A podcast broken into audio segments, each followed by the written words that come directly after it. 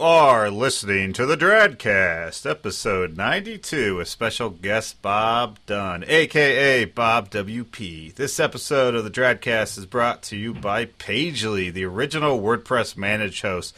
If you're looking for rock solid WordPress hosting, look no further than pagely.com today.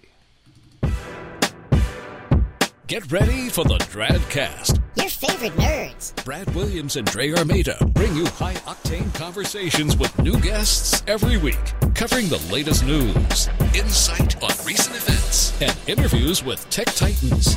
Pour yourself a quality cocktail, What kind of soft drink? Drag. sit back, and chill. Because the Dradcast starts now.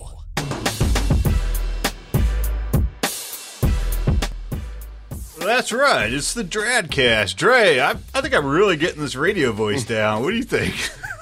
You, you, you sound like Shaggy from Scooby. what the hell just I, happened? like I'm catching myself on the intro. Like, man, I sound like all of those people I, I really don't like on the radio. All of a sudden, I don't even know where that's coming from. Oh man, that was great. Well, hey, here we are with a new episode 092. Man, we've been helping uh, businesses find their voice since 2013. It's time to up your game, baby. What's going on with you?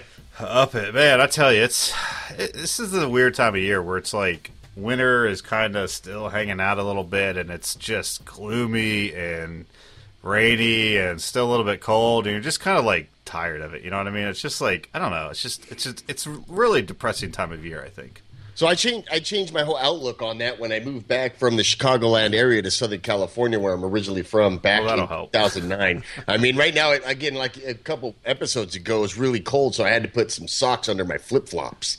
Um, I just I can't be hanging out in the cold weather, brother. Just for perspective, cold for Dre is about what mid sixties. We're talking. I mean, Well, that's seventy. chilly. That, that's definitely chilly. Uh, well, you know, uh, to be fair, I spent a lot of time up uh, at the cabin, Lake Arrowhead, San Bernardino Mountains, and uh, typically in the winter it's down in the high twenties, uh, low thirties, and in the evenings in the teens. So it, Okay. it does get pretty cold up That's cold if you're up on a mountain. I'll, I'll give you that. But if you're not on the mountain, you're not getting you know 60 degree weather. That's not cold. I, I've been rolling around in my Jeep the last week with the top off, so that'll give you a good indicator how it's been in Southern California, uh, just northeast of San Diego.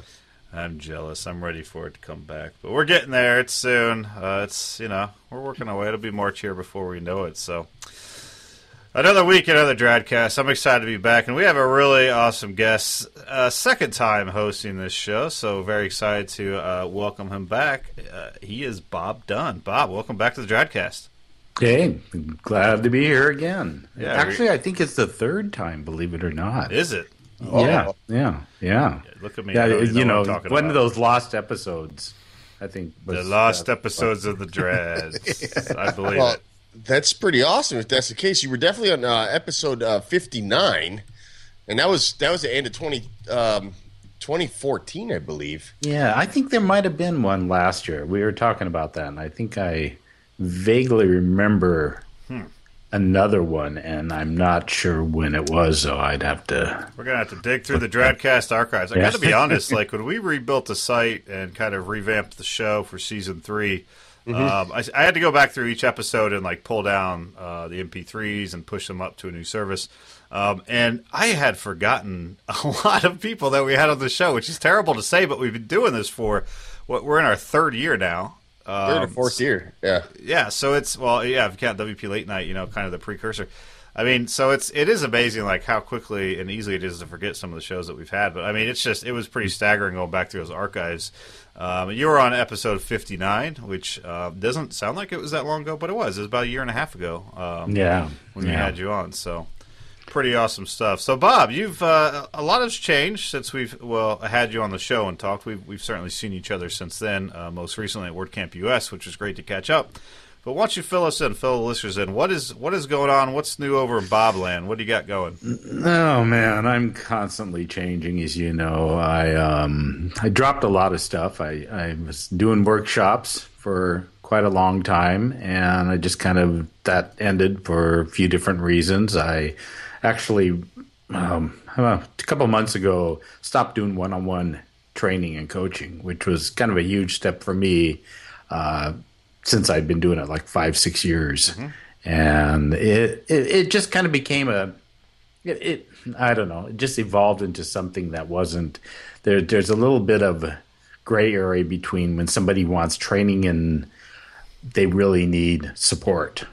So they, So they don't you train really me how to fix that. my yeah. site? yeah, can you can you go in and fix this and then show me how you did it type thing? It's like no. So so anyway, so I had to kind of revisit all that. But what I what we recently did is end of January we launched a new membership site, online courses. Um, it's not all WordPress tech. My wife Judy, the um, copywriter, content expert, and all that stuff, she's we're actually making a mix of content, learning how to actually write content and just not the tech end of things. So it's kind of a unique blend where a lot of the online WordPress training is just that. You know, learn how to do this plugin and stuff. Learn how to do this. Nobody really focuses on the content. So, so we're doing that and really putting a lot of energy into that. And believe it or not, I'm going to start my new podcast next Wednesday. Oh, podcast. Nice. It's called Do the Woo. It's going to be for WooCommerce shop owners. Is that a is that a has has that been released anywhere or is this this a is a Yeah, actually, it is. I, I put up a landing page, dothewoopodcast.com, for people can sign up, and I'm going to do my first one Wednesday. It's going to be, yeah, it's going to be a mix of stuff. I'm just playing around with it. I had the other one, my WordPress one, for about a little over a year, and that just kind of became boring. It was like, okay, talk about another plugin and stuff. So I want to, I want to get interviews with shop owners. I want to focus not so much on the tech, but how how people can use it creatively and Well, I'm going to go ahead and lie and tell the world here on Dradcast that this is a Dradcast first. you need to head over to dothewoopodcast.com immediately and sign up now so that you can get info on the upcoming episodes of Do the Woo. So let me, let me get that soundbite in there, Brad. Oh yeah. Dradcast first. I knew where Dre was going with that. Uh, for those listening, do do the woo uh, podcast.com. Definitely go check check that out. That's awesome. Yeah, that's cool. I, I don't know of any other podcast specifically dedicated to, to Woo um, at all. Are there? I think this might be. a- you know be a- I, I, I looked around and i just you know i've been working with it since it started and it just seemed like okay you know because i was trying to find something different to do and uh, it was you know so i talked with um actually talked with patrick at Woo for a while and a little bit before and got some feedback from him and stuff. But um, it was yeah, it's gonna it's gonna be a blast. It's I, I'm really looking forward to it and kind of a fun little name too. So I think I'm gonna make my Woo Wednesdays. It's gonna happen and kind of focus everything on Woo and just woo woo. I guess. Woo Wednesdays. I like it. That's awesome. And and your other training uh, that you were talking about earlier, that's happening over at bobwp.com, right? Right, right. Yep, yep. And so that's kind of a little bit more focused on the online courses now and stuff in the blog. So just pushing out content there and um And how is how is that going? Because I know the online WordPress online training, I feel like has had its ups and downs over the year, but there is most certainly a market for it, no doubt about it. So how is in your experience and with what you're offering, what are you seeing? Is it is it going well? Is it pretty big demand for it? Yeah, I think there is, and I think everybody's kind of finding their groove, so to say, because it's you know the the one on one I think is the biggest challenge, and like I said, it, it's in in reality you really can't train somebody one on one on WordPress. You can help them, you can kind of coach them at certain points, but people come to me and said, "Well, I want to hire you one on one." can you teach me WordPress? I'm like, oh my God, you know, do you have like about 20, 30 hours that you want to spend time with me one on one and pay me? You know, so I'm very unrealistic. So I think more people are looking at the, you know, um, and, and the in person workshops. They do work. I had some sponsored ones. I had a lot of great sponsors doing that, but you know, again, it was just there were some challenges there. So um, it's it's it's a very. I think there's a lot of potential there, but a lot of people jump into it thinking it's really easy, and they find out that yeah, it's just you know you don't suddenly be one person just start teaching. Kind of got to have that Well, little bit of that gotta- blood. You got to have in your blood. You got to have uh, one a good um, ability to kind of work with people of all different skill sets, right? From someone that like maybe has no idea what you know, I don't know, uh, a browser is, all the way up to someone that maybe knows too much and they're trying to kind of guide the the course. So I've done some Yeah. trading in the past. Um, I enjoy it. You know, I feel like I'm good at taking technical topics and, and getting them uh, easier for, for users to understand that maybe aren't as technical. Uh, but you're right; it does take a special someone and someone that has that unique ability um, to do. So Yeah. it's it's awesome seeing her do it. I'm really excited that you, you have the packages. Looks like you got some different uh, memberships people can sign up to to get access to all your courses. Um, so I definitely recommend people go over to bobwp.com, check it out, share it with your friends and family who you know need to learn WordPress, but maybe you don't want to be the one that shows them how. Send them over to Bob; he'll set them straight for sure. Um, but with that, let's keep it rolling because we got some topics to talk about in this week's pressing topics of the week. Stand by. Pressing topics of the week. And you're on. I want things to be easy in life. They aren't always easy. They aren't always what they seem to be. And, you know, there's folks actually writing about WordPress in that same context saying it's not easy. Did you guys see this uh, uh, this latest um, post by uh, one of our favorite folks in the community, Matt Medeiros from Matt Report? And by favorite, he means arch nemesis. But uh, Yeah, yeah, yeah. yeah, he- he's uh, we love you, Matt, even though we don't like your Patriots. It's cool though. It's cool.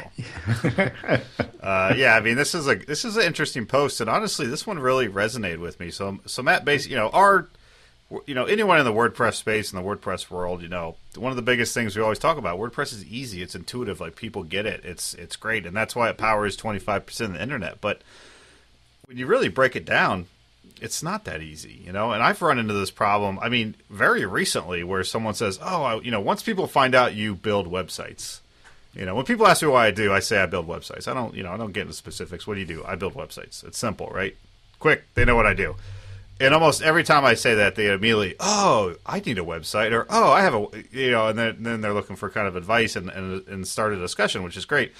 Um, and I go down this path of, oh yeah, you're doing this, this, you should check out WordPress. And then as they keep talking and talking about what they're trying to do, and I'm just kind of thinking, okay, well, another plugin, another configuration, another feature. Oh, you might have to customize. Like, then I'm starting to think, you know what? Like, I don't think sending this person down the WordPress path really is the right way to go. Like, and that's kind of Matt's point. Like, it's not as easy as we make it out to be. And sometimes it's easier just to say, go check out Squarespace. And I've done that. Like, literally last week, I said that, which it hurts to say, but. But I didn't really have a better answer. You know what I, I- mean? Well, hey, and then they get to the dashboard. They've been through this this whole process of getting it installed. They've got hosting and everything set up, and all of a sudden, the first thing they see in their plugins menu is "Hello, Dolly." What the hell do I do with this? Do I need this? Is my site going to explode if I don't turn this on? Right? You're right, and I think that that um, in general, I think we we're, we're so we're so connected to WordPress and everything that it does that that um, it, yeah, sure, it seems easy, but for the person that's just starting out and wanting a website uh, to do X, Y, Z, I mean, it does a lot of things, and it, and it can be very challenging and overwhelming. Uh, to, to, to get acclimated to that, to get to really jump off the deep end in there takes is going to take some time. There is a learning curve.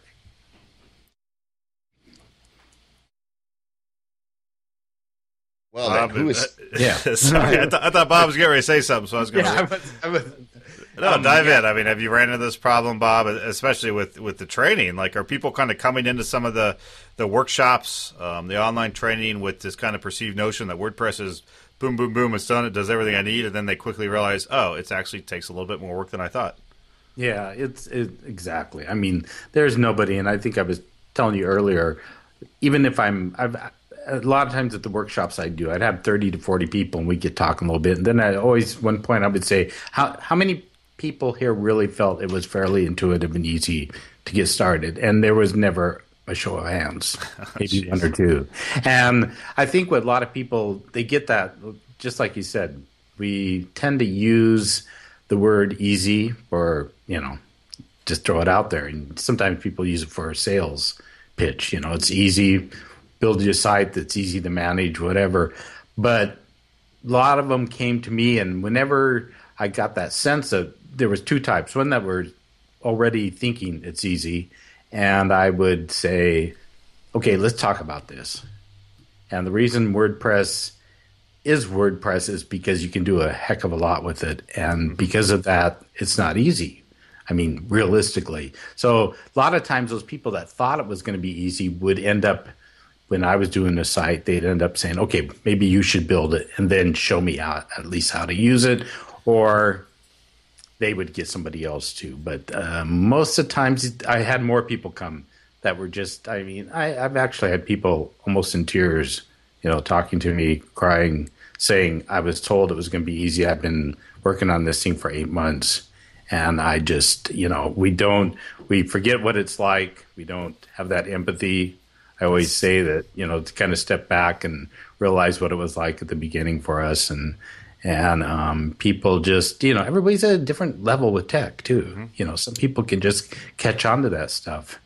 And my wife i mean she's been on wordpress for several years. She's part of the business but still most of the stuff she just says you know you do it you do it. Can you fix this? She doesn't want to learn it. That's not even an interest to her. So she yeah it's it's not it's yeah. I, I love the article. In fact i had to go in and comment a second time today just because i got little more riled up again. So the double comment, you know, it's a good one when when you get someone goes back for seconds.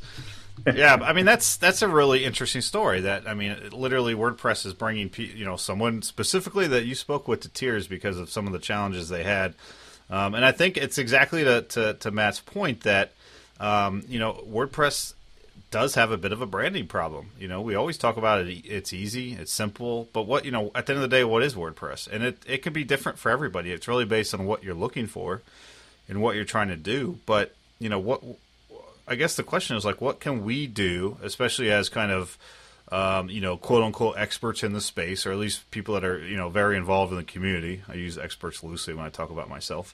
Um, but, you know, people in the community, like, what can we do to help help with this? Because you know, to us, you're right, Bob. WordPress is easy to us. However, when you really get into it and you're trying to explain to someone, oh, yeah, you can do e commerce, just install WooCommerce.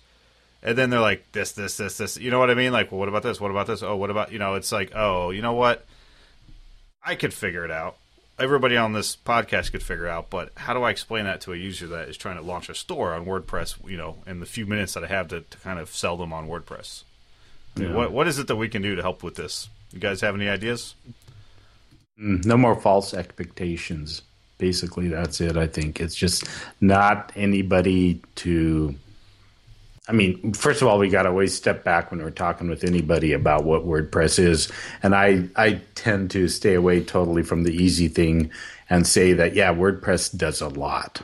You can build an incredible site if you want something really simple. You know, mm-hmm. maybe sometimes they might even go to WordPress.com and just whip up something simple. But what their what their point is everybody's expectations is at a different point. And you got to figure out where that is. Like you said if somebody comes to you and they've been told it's easy and what they're thinking in their brain is this e-commerce site with 500 products and they're saying wow it's going to be easy because somebody told me wordpress is easy. So they don't really logically break it down. So we have to yeah we have to just be clear and honest with people yeah, I think that's that's exactly it, right? That level of transparency when you're you're engaging with someone to talk about that. What is the solution that you're looking for? Build that discovery. Build build expectations around what is your end goal. What is that mission? What is the overall success uh, of this site and to you, your business, and your audience? We will help get you there, and we'll, we will get you to a state where after you've acclimated and went through that learning curve of becoming uh, someone that can use WordPress and administer it it will become a, a, an easier thing for you to manage. But to come out of the box and say it's easy, um, well, yeah. easy to who? How are you gauging that? Right, like you, the audience is so spread. Uh, to both of your points, it's so broad that that audience of yeah. users there that there's no. It's not a one size fits all. That's if you're selling it that way, um, you've you've got a problem. You're going to have more issues down the road uh, than than happy you know uh, testimonials on your website. You need to really engage in a way um, that, that, you're setting expectations from the beginning. I think that's how you help help curb that issue. Yeah, nobody wants that. Like, it, the what what is WordPress is easy? Well, a basic blog, yeah, that's easy. But nobody like nobody you talk to always has these very limited, small requests. It's like yeah, I want a blog, but it also needs to integrate with, you know, I don't know, Pinterest, and then it needs to, you know, I want to pull in data from this this other website into my blog. It's like, okay, well, that just got really complicated really quick. You know, like, yeah, the blog is easy, but nobody ever had. I just want a basic blog. Like, that's not something anyone ever walks up to me and says they want. then they say, "Oh, I want e-commerce." Well, e-commerce is great, and then I have to explain to them what uh, you know, you know, a, a certificate is for security. I have to explain to them what Stripe or Square or some kind of you know payment a merchant authorization account is, and, and, and shipping and whatever you know. So it it gets very complicated very quick. So I yeah I, I think it, I think that is right. It's kind of understanding people's goals, educating them more, um, making it clear. Yeah, WordPress is a great solution. However, the more complex your requests are, the more complex your idea or your goal is, then no matter what you use, it's going to take more work, right? Right. Exactly. Um, I couldn't tell you how many people I send to WordPress.com and say, you know what, you want to see what WordPress does? Go to WordPress.com. Like, just, I mean, yeah, it's not exactly like your self-hosted install, obviously, but it gives them a sense of WordPress, and it's easy enough to say, go there and sign up for a free account. It's simple, right? Um, mm. You know, and it may not be exactly what they want, but at least it gets them a little taste of WordPress. You know, yeah, so. gets them thinking about it. Mm-hmm. Yeah, exactly. we'll see. Uh, you know, another uh, one last little bit before we move on. You know, I, I do feel like WordPress is the core development of WordPress is is highly focused on this because, especially with things around like you, you see the importance of the customizer in the last few years, um, and the and the uh, the amount of work that's gone into that, and really kind of making. Uh, you know, a UI where people can make changes and see them on the fly and save them and preview them, and it's just very point and click, forcing themes on .org to move their settings into the you know the customizer, things like that. I feel like they are trying to get to where it's a little bit easier to do some of these customizations people are looking for, but it's it's it's an ongoing process. It's going to take a long time to get there. Yep. Really, really interesting topic, and I think five years from now we could be talking about this exact same thing. I don't think it's one that's solved overnight or maybe even ever solved on any platform, yeah. but one that should always be part of the conversation, so we can always be making things better. Good job, exactly. Matt. Yeah, the hell with the Patriots too, buddy. I mean, that. throw that at Oh yeah. Right out the window. Wooka wooka wooka. WordPress uh, was here recently uh, listed and topped uh, Alignable's Small Business Trust Index. Um, that's a that's a whole lot of words, but um, it's a small and medium business trust index survey that was conducted by Alignable in the fourth quarter of 2015, and WordPress ended up ranking as the most trusted of 25 nationally recognized brands used by small business owners. I'd say that you know uh, that's pretty damn awesome. Um, it was originally reported by the San Francisco Business Times. Um, it was roundly disregarded in the WordPress community due to the misuse of the word company in the Times write up. However, does that take away the validity of the actual survey and its results? I would argue not. I trust WordPress as a company. yeah, you know, we joke about that, and I don't think we could we could really sound nerdier, like laughing about WordPress as a company. Like, but if you don't, you know, if you don't know WordPress or whatever, it's kind of like the most nerdiest joke. But it is funny that they phrase it like that, you know? Yeah, for sure. Yeah. I yeah. I've never actually heard of this before until this was announced. The Small Business Trust Index. I don't know. Sounds like it's been around for a little while. I'm just not familiar with it. But I mean, it's really interesting in the sense of um, how they came.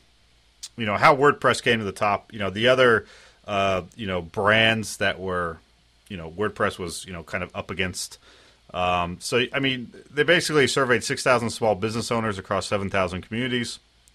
WordPress received a NPS score of 73, whatever that means, right? So it's at the top with 73. But then you got like other brands that we're very familiar with. Shopify is a 29, GoDaddy's a 26. Wix, I mean, we talked about site builders. Wix is a minus seven, negative seven. Well, yeah. I mean, it's not as bad as Weebly at negative 13. Uh, I mean, web.com rounded it out at negative 61. So. Yeah, like you just go jump off a cliff, dude. You're Uh, interesting. That's, yeah. I would and you wonder and you wonder if these businesses if a lot of these it's basically not necessarily them using it or anything, but just a perception they have from hearing other people talk about it saying it's easy. a lot of people aren't out there, you know, saying WordPress sucks, WordPress sucks. Right. It, there's a lot more positive spin on it, so there might be, you know, people are just hearing it more. So they, when they compare things, yeah, yeah, I've heard WordPress. I have a lot of friends that are on it, or colleagues, or whatever. So mm-hmm. it, it, yeah, it's it would be interesting to see, you know, to understand really how these people perceive it, whether to actual experience or or just what they've heard or or heard from others. Yeah, I mean, look, I, I don't know this organization offhand. I don't know, um, you know, how valid or how they what metrics they use or how they did the survey and such, but still really interesting to see them up there with the likes of authorized.net net and, and MailChimp, you know, at the top of that. It's pretty pretty amazing. And, Oh, uh, yeah. The number the number one loser, we mentioned web.com. There's actually two worse than web.com. Uh, but the worst brand on this list was Yelp with a minus 66. and right behind them was Groupon, second worst. Um, that doesn't surprise me. I mean, uh, Yeah. Comcast beat those two. Like Comcast is ranked better brand wise. They're like America's most hated company, and they're ranked higher than Groupon and Yelp, and, and that does not surprise me in the least. You know, like you, I, Yeah. you hear bad things about Yelp all the time. Groupon, I think, had its heyday for a while, but it's certainly fallen off. Like, it's a very interesting index. Um, you know, but it's neat to see WordPress at the top. Kind of makes us feel good because we're in that space, right? Oh yeah, yeah. It's all good. We won this thing that we don't know or never heard of. Like go go SMB Trust Index survey. You yeah. rock, I think. But We'll hey, to track this over the next few years, right? And see now that we do know about it, let's see where we're at next year.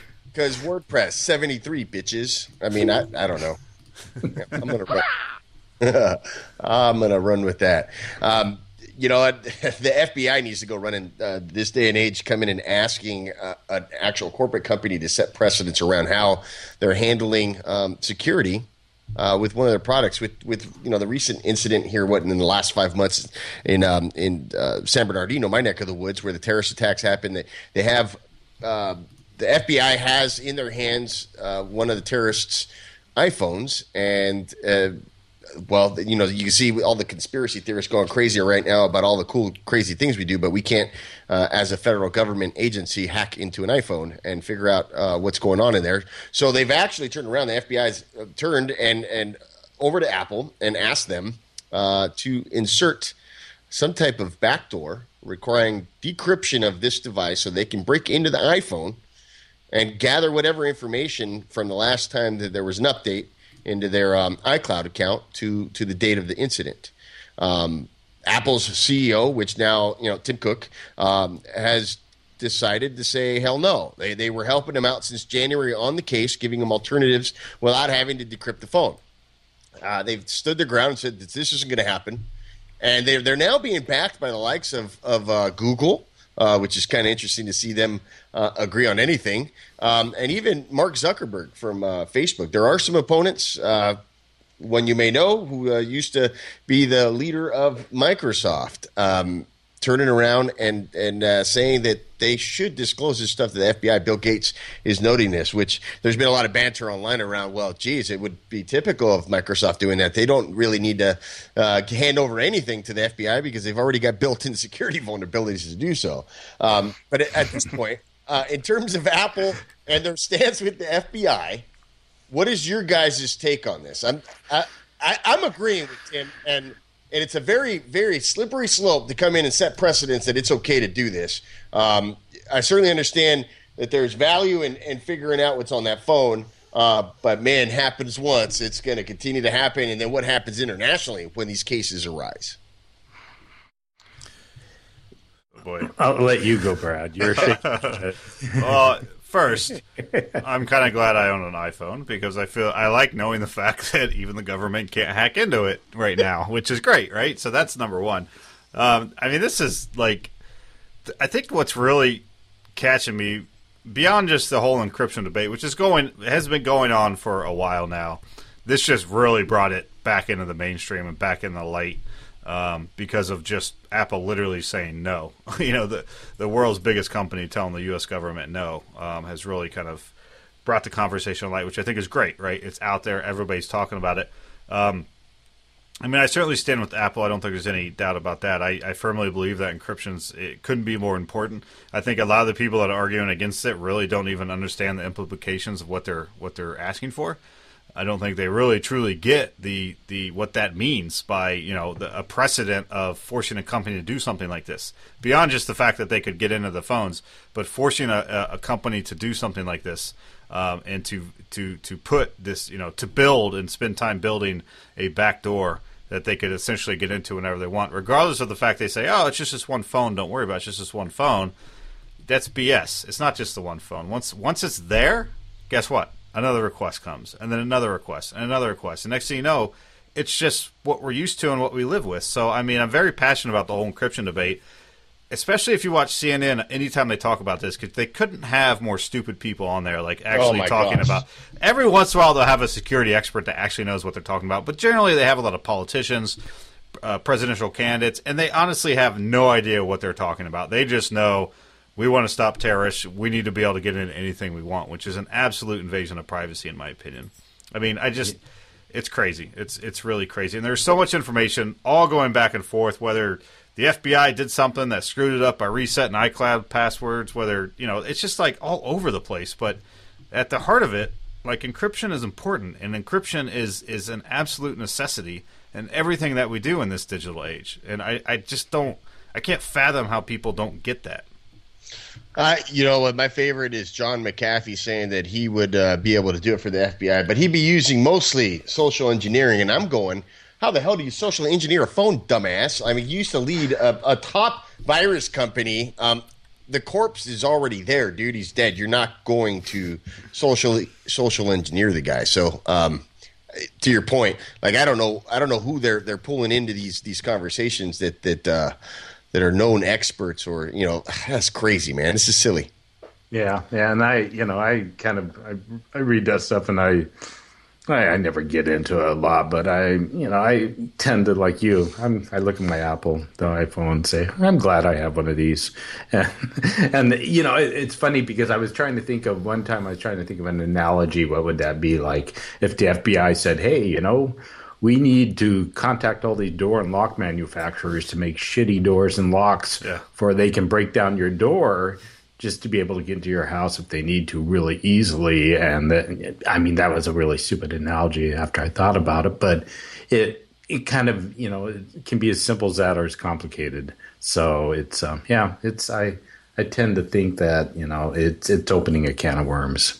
Yeah, I mean, and there's no the idea that even getting into this phone is going to give them what they need. I mean, you get into the phone and find out they were using a messenger service that's 100% encrypted as well. Like, so now they're just at another stopping point. Like, I think one of the weirder things about this is is the fact that just reading this the the letter Apple put out that the FBI is essentially uh, by bypassing Congress, are essentially proposing an unprecedented use of the All Writs Act of 1789. Like really? Like, yeah. So we're actually got to pull something out from 1789 on why you should let us like hack into our own iPhones. Like, I mean, like I get that you know laws and constitution and stuff been around forever, but I mean, it just seems like they're literally looking for a loophole to say, look, you know, this this has to let us in. You have to let us in because of this. It's it's just it's just crazy, and I, I I'm glad.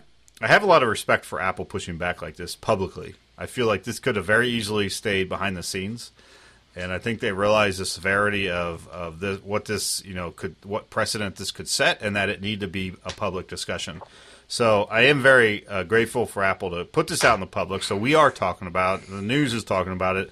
You know, people are hearing about it. I'm hoping people are getting more educated about it, even though I, I doubt it. Um, but it's just, I really, really hope they don't actually win here and Apple can hold their ground because it just sets an extremely dangerous precedent. We already have limited, if any, privacy as it is.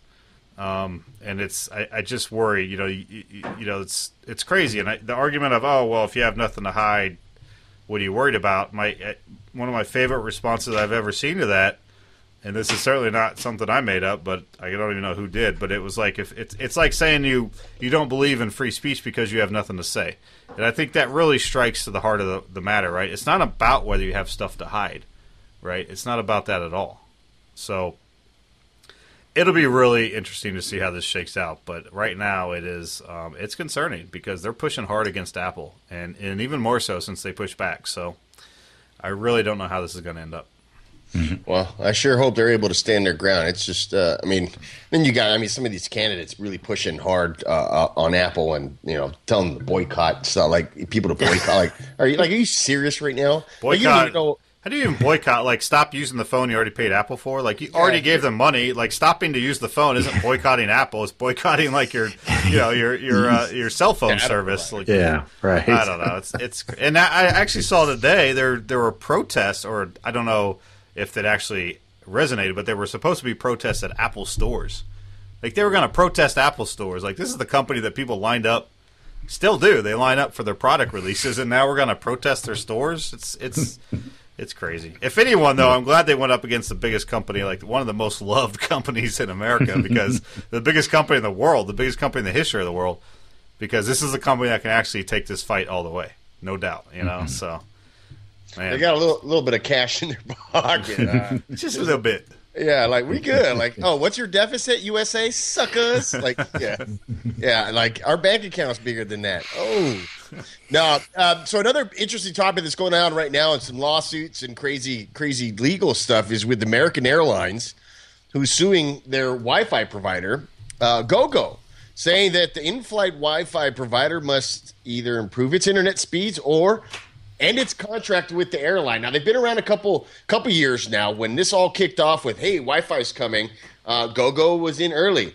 Um, uh, for all of us, uh, who especially on the, on this uh, podcast today, that travel a lot, um, have probably used this more than once. I have an account with GoGo myself. I've used them uh, across not just um, American but other airlines as well. And quite frankly, for the most part, they suck.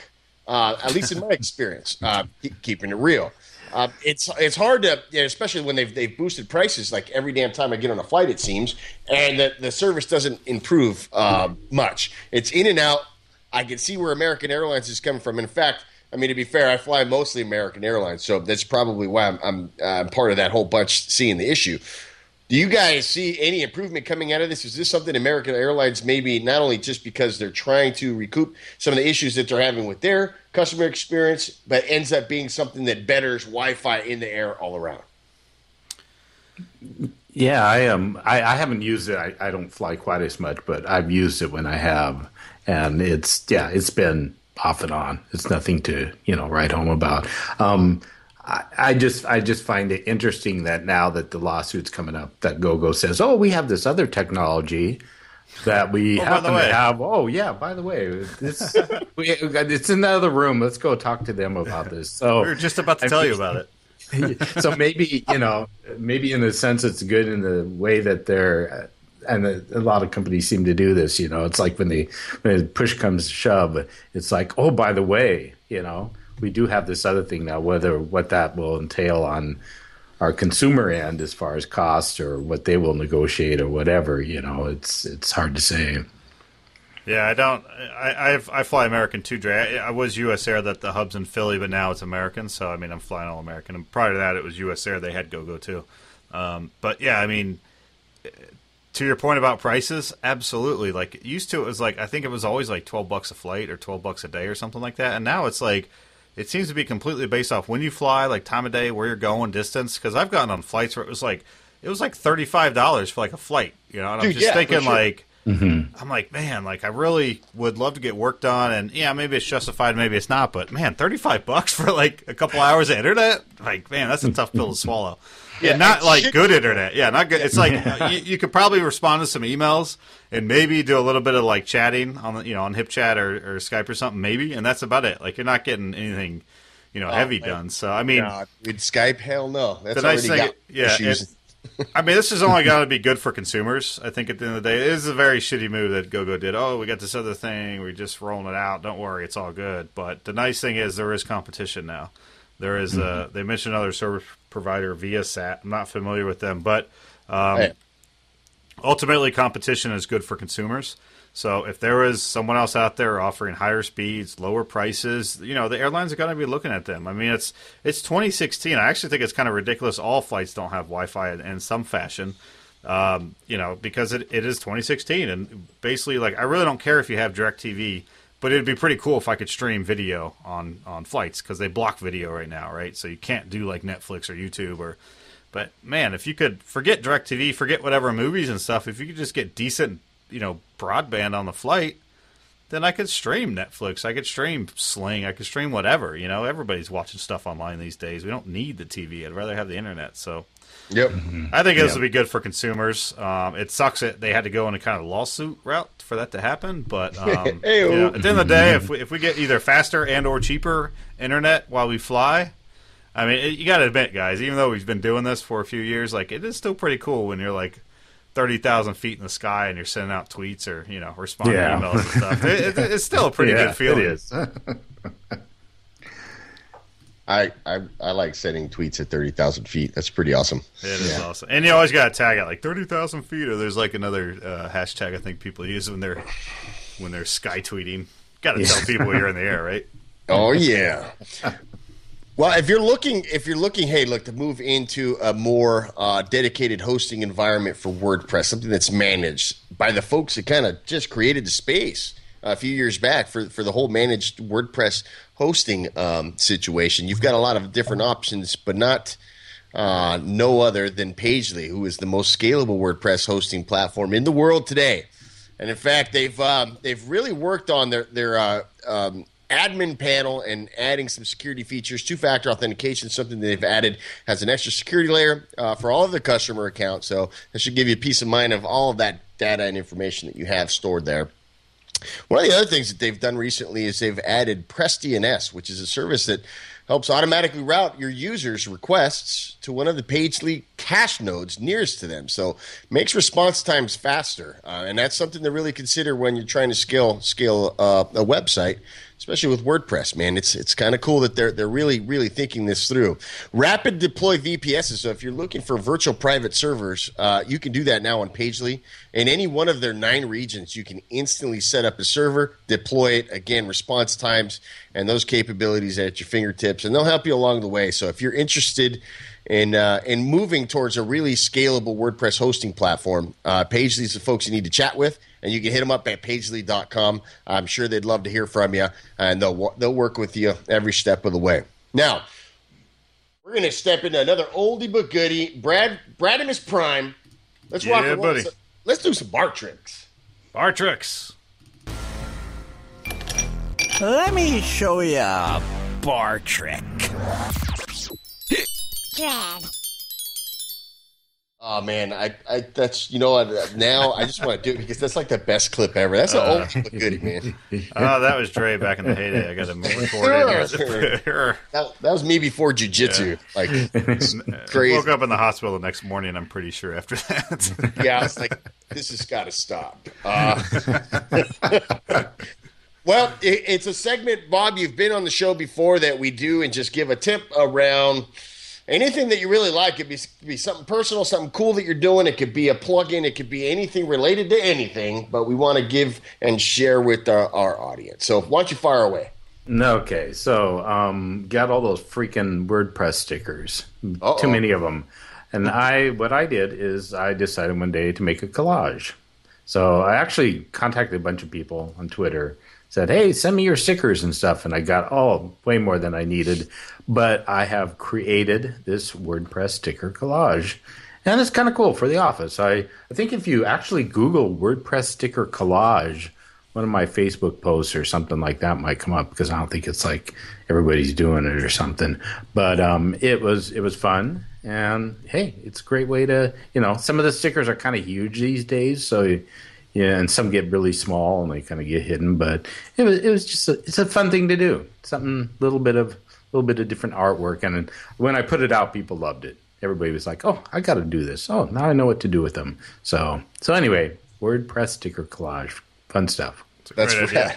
Yeah, that's that's- awesome idea. I mean, you see that uh, like, well, I guess probably used to more a few years ago, but like on laptops, people would kind of just, you know, smash stickers over their laptop, which I could never do. I just like a clean looking laptop, but uh, it, is kind of neat. Like, I feel like my wild side maybe would do it, but um, seeing it on a wall, like you have it nice framed up, um, you know, looks like it's on your wall. I mean, that is a really, really neat idea.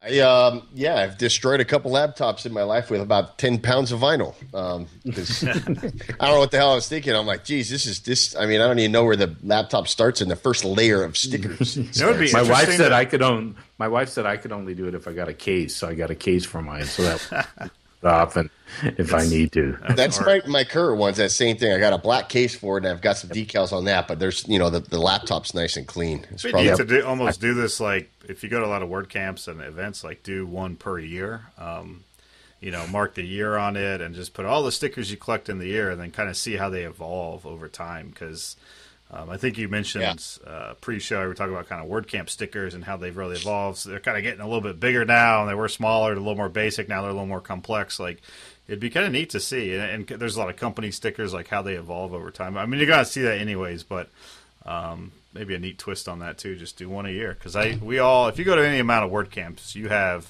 you have that sticker pile or that sticker box. do. Like you have it. You know you do in your house somewhere. There is a pile of stickers. Really? I have a sticker box in the corner that has just a like I don't want to throw them away, but it's just a ridiculous amount of stickers.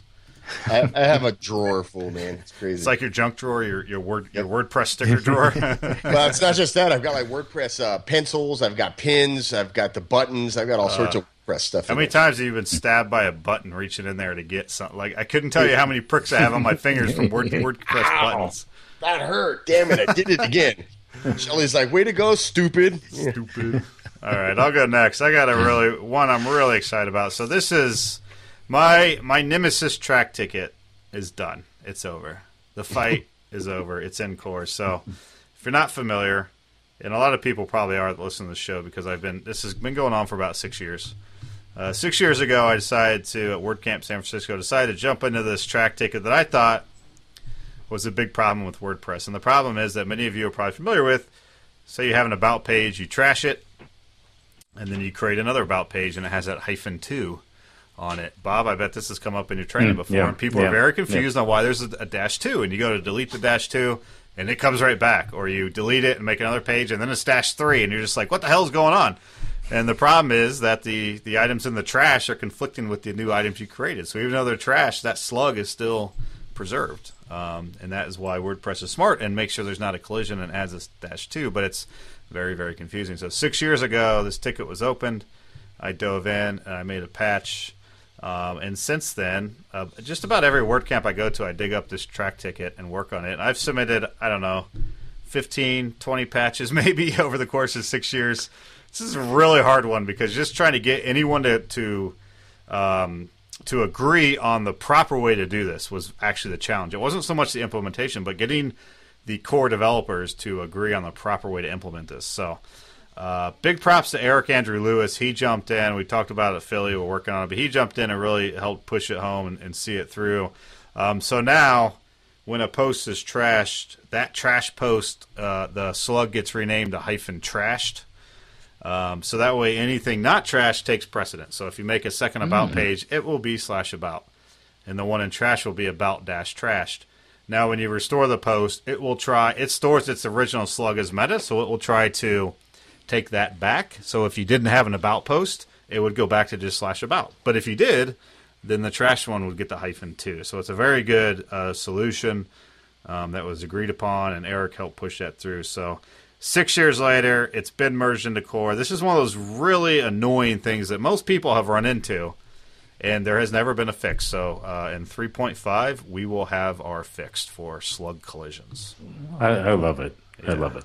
I'm just One less excited to see this closed out. Like it's just, I'm happy it's done. Now I can move on to my next nemesis for th- this is worth a post. I've got to write a post on this. There you go. That's it's, it's got to be one of those ones that a lot, it probably won't even show up in like the release notes. If it does, it'll be a very small bullet point. But it's one that I really feel like is going to affect a lot of users and help them out. So I'm glad it Yeah, finally got well, I'm yeah, I'm definitely going to write a post on that.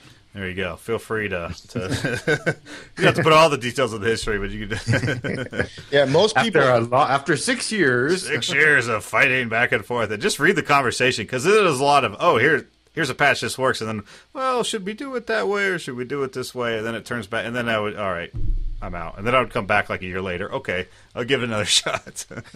Six years in the making, people usually lose their hair. Brad actually grew some. That is just amazing. it was such a challenge. I grew hair. It's crazy. Well, one of the things you can use next time you uh, go to put in a ticket is figure out a way to list all the tasks that need to go into making that ticket successful. And one of the things that I'm recommending in this week's bar trick is something that actually Brad and I were talking about uh, probably a couple months ago. I was looking for a new way to to maybe manage all of the tasks that I have in a day uh, and be able to share those out with um, maybe Brad or other folks on the team or my my wife or anybody else. And he introduced me to Wunderlist. Uh, if you go to wunderlist.com, it's W U N D E R list.com. Holy cow, this thing is badass. So now I have it across, uh, and it syncs almost seamlessly. I can jump from my my uh, my desktop um, uh, Mac over to one of my iP- uh, iPads. I can jump onto my MacBook Pro, right onto my phone, and all of my lists are are ready to go and, and synced up. I can then easily go and share those lists um, and assign tasks to specific people. So it makes it really easy to collaborate. You can leave comments on them uh, and talk through some of some of the tasks that are going on. But you could star them and assign them to folks.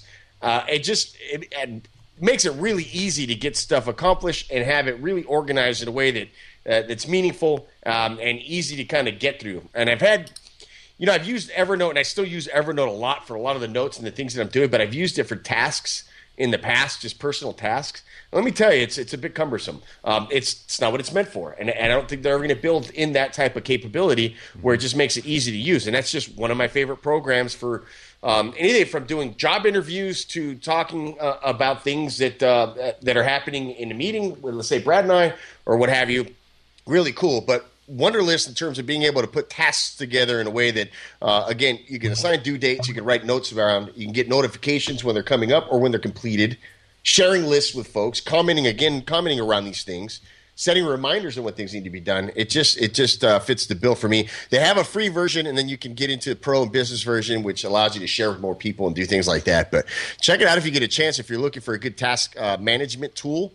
Um, Wunderlist is is definitely my recommendation. So, I- so I thanks like for that. Yeah, I love how clean it is. There's a lot of taskless apps out there, and they were just like over the top. I mean, remember the milk was like used to be so popular Hmm. a long time ago, and it's the amount of features on that thing now. Like, I just wanted a clean, simple task list for for my wife and I. Yep. Um, Wunderlist definitely fits it. In fact, I just recently set up. If you have an Amazon Echo, um, I set up an IFTTT recipe that allows you to, when you add stuff to your shopping list on your Amazon Echo, it will add it to Wunderlist automatically. So now I can just speak my tasks, and they automatically show up in my Wunderlist, which is pretty cool. Well, we need to talk about that, buddy, because I have an Echo as well, so that needs to happen. yeah, I'll show you exactly how to set it up. It's pretty. Slick. look, we just you just hey another blog post, man. Bam, IFTTT, love it. Done, done. So appreciate that, buddy. That's uh that's a really cool piece of software and very helpful. That ding uh, you heard earlier was I pulled up the site and, re- and it like automatically logged me in. I was like, oh, I forgot to cross off this thing I did, so I clicked it. It was like ding. oh, oops. hey, well, hey, help me help you, my friend. Uh, Bob, I, you know what? Where can folks find you? What's the best place for us to go send folks and go look? You need to go talk to Bob. This is where he's hanging out. Um, Twitter. I'm always on Twitter at Bob WP. You know, you can go to go to my site, but Twitter at Bob WP is where I hang a lot. Guys, we've had some uh, great experiences and great chats with Bob's uh, Bob over the years, especially sitting in a GoDaddy sponsored bus at WordCamp uh, US. That was just insane. Hopefully, we can find some of the video footage of the awesome, awesome discussions that we had there. It was really neat uh, to get uh, together with Bob and a couple other folks at the event to chat about different things, WordPress and so on. It was really cool. So hopefully, we can catch up there. And I can't wait uh, to catch up with you again. This has been an amazing episode, and certainly appreciate uh, you coming on board. Uh, lastly, again, I want to plug uh, Do the Woo. If you get a chance to head over to do the dothewoopodcast.com, that's kicking off, I think uh, Bob said here this week, but you can sign up. There's a newsletter set up there to get uh, uh, launch information for, for the, the new podcast. You got to go check it out. Uh, Bob, you're amazing, and it's really a pleasure to have you on board. Yeah, Oh, always love it, love it. Um, anytime. Come back again. We shouldn't wait a year and a half. So Yeah, definitely shouldn't wait a year and a half. Brad, uh, man, thanks again, dude. This is uh, was a great episode. buddy. Where can folks find you? you can stalk me on Twitter, Williams BA. and I'm Matt Dre Made on Twitter. Thanks for joining us on this episode of the Dradcast. I'm out. Thanks for listening. If you have content for the show, want to submit to be a guest host, or just want to listen to previous shows, visit Dradcast.com. While you're there, make sure you click the iTunes subscribe link to catch us on iTunes. Don't forget to follow at Dradcast on Twitter. Join Brad and Dre for a new guest host next time on another episode of the Dradcast.